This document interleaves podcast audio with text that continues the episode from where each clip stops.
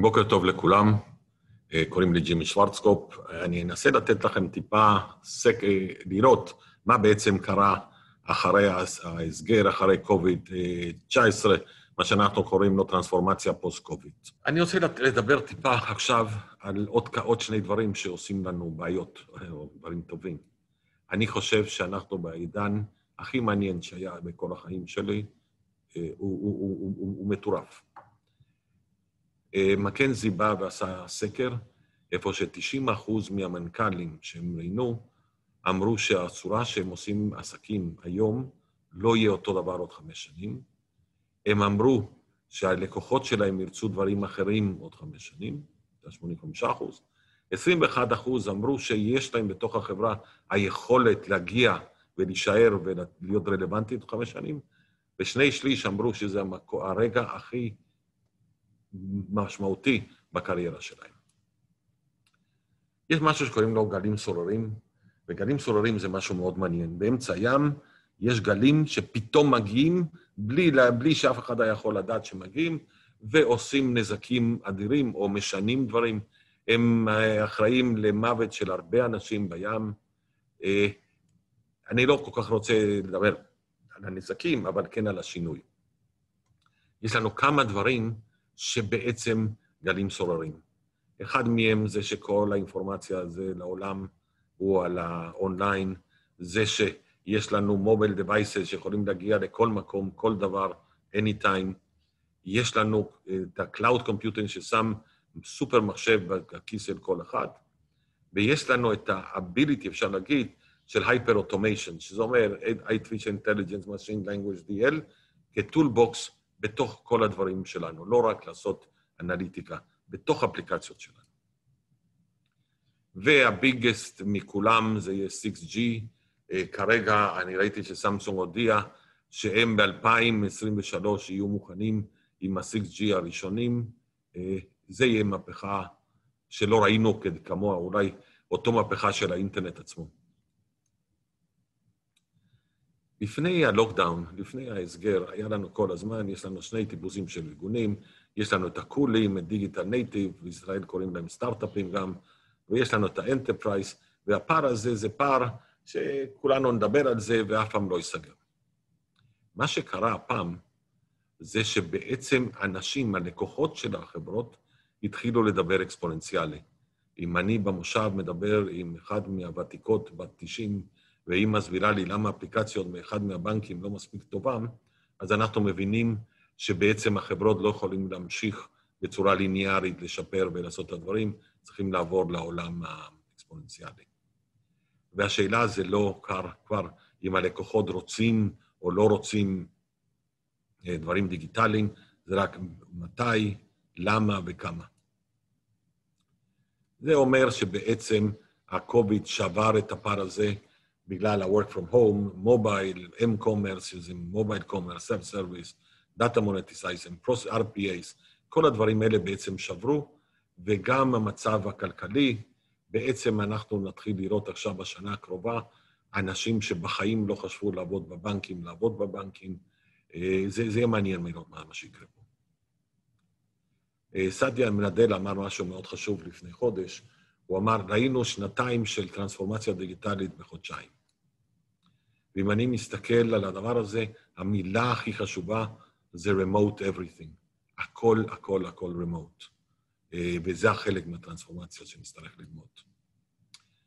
אה, יש עוד פה איזה משהו שאומר דיגיטל טרנספורמיישן ממש רחוק מעכשיו, ובום, בא COVID-19 ושינה את הכל.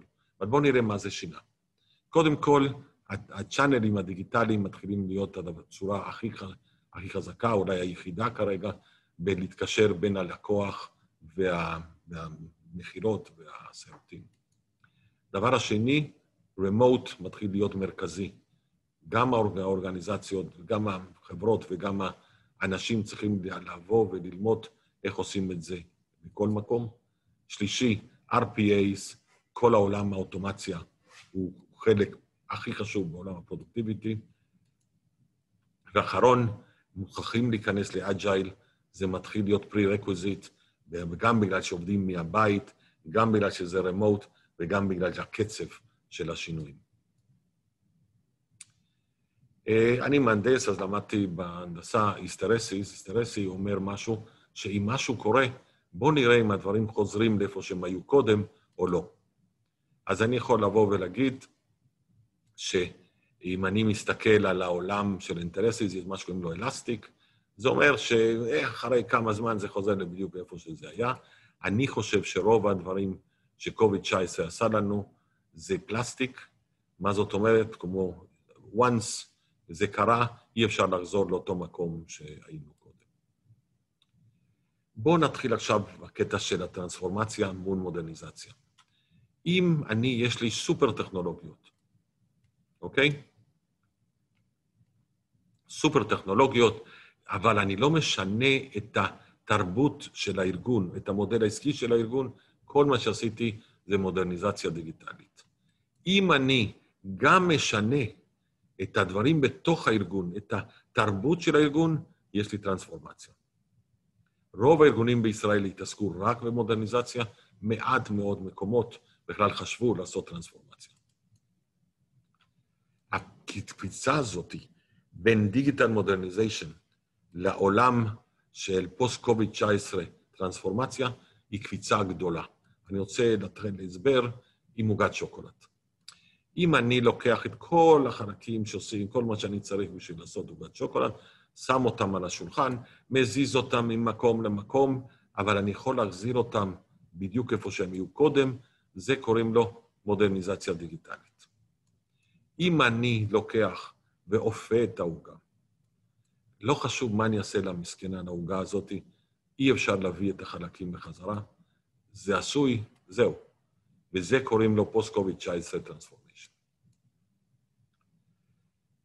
דוגמה, זה ארנק כמו שהיה לאבא שלי בכיס אחורי, המסכן בטח סבל מכאבי גב, בגלל שהיה כזה עבה, כל פעם שהוא ישב לו, ולא הבנתי איך הוא יכול לשבת. ובאו בנקים, כולם, כולם צריכים אה, וולט דיגיטלי, ארנק אלק, אלקטרוני. ובעצם מה קורה? כרגע, אם בן אדם רוצה באמת ללכת, הוא צריך איזה ארבע, חמישה אה, ארנקים אלקטרוניים, אחד לממשלה, אחד הוא צריך לבנק הזה, אחד לכרטיסי אשראי כאלה. אף אחד עוד לא הביא פתרון של אחד. אם אני נותן דוגמה, מה שקורה כרגע בארצות הברית, בעולם המשכנתאות.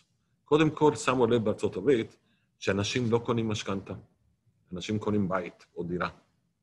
ואנשים שהולכים לקנות את הבית או את הדירה, רוצים עזרה בכל הדברים שהולך מסביב הקנייה הזאת. אחד מהדברים זה משכנתה. והצורה שהם עושים, אתה הולך ל-realtor.com, ונותן לך לראות את הבתים, אה, הם אומרים, בוא, תראה אם אתה יכול לקבל משכנתה ולכמה כסף, ויש אפליקציות שם שנותנים על כמה בנקים, אה, והבנקים נותנים את התשובות שלהם בתוכו, ואז בן אדם יכול ללכת, לקנות ולעשות הכול. אנשים הבינו בעצם שהטרנספורמציה הדיגיטלית, או V2, אין לה שום קשר למשכנתה, יש לה קשר על התהליך קניית הבית. עוד בעיה שיש לנו היום, מהטיפינג פוינט של מה שקרה בקוסט קוביד, זה שבעצם כרגע הקרב הגדול של רוב הארגונים זה לא על האפליקציה עצמה, זה על ה-customer attention ו-retention. למה? הכמות של אפליקציות, e-commerce וכולם שיש כרגע בשוק, אומרים שבן אדם לא יהיה לו את הזמן לבוא ולנסות את כולם. המנמ"ר של העידן של פוסט-קוביד צריך להתעסק בשני דברים. אחד מהדברים שהוא צריך זה תשתיות, והשני זה להיות פסיליטטור של ערך עסקי. אני לא אכנס לכל הדברים האלה, אין לי את הזמן, אני חושב שגם ככה אני מדבר יותר מדי. אה, זה כל הדברים שקורים היום בתשתיות, אבל הקטע החשוב בה, שמנמ"ר הוא לא עושה, הוא לא חלק מלעשות לו את האסטרטגיה הדיגיטלית, הוא צריך לדאוג להכניס דיגיטל בתוך האסטרטגיה של העסקים. שמתי שם את ההבדל בין אחד שאומר, מנמ"ר, אני הבאתי זום לחברה, והשני שהוא מדבר בעצם עם, כבר עם רובוט. אם אנחנו מסתכלים על ביזנס value שהולך להיות עכשיו בעתיד אצלנו פה, מדובר על חמישה דברים. customer centric, data centric, employee centric, technology centric. והכל זה בתוך ארגון שעובד אג'ייל, זה העולם שאנחנו נכנסים עליו עכשיו. יש לי עוד ארבעה שקפים חשובים לי מאוד. אי אפשר לעשות את הדברים האלה היום, ברוב המקומות. זה כמו איזה משחק ג'נגה של הנכדים שלי, שהכול נופל. למה הכל נופל? בגלל שרוב הארגונים שכחו להחליף את כל המערכות הלגאסי, ובלי להחליף את המערכות הלגאסי או לעשות להם מודרניזציה קיצונית, זה לא יעבוד.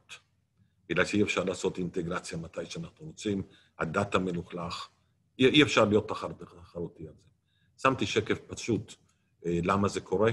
הגלגל הזה בצד שמאל לא יכולה להעביר את הגלגל בצד ימין, שזה ה cloud והאוטומציה, IoT, אנליטיקה, mobile, אי אפשר, צריכים לשנות.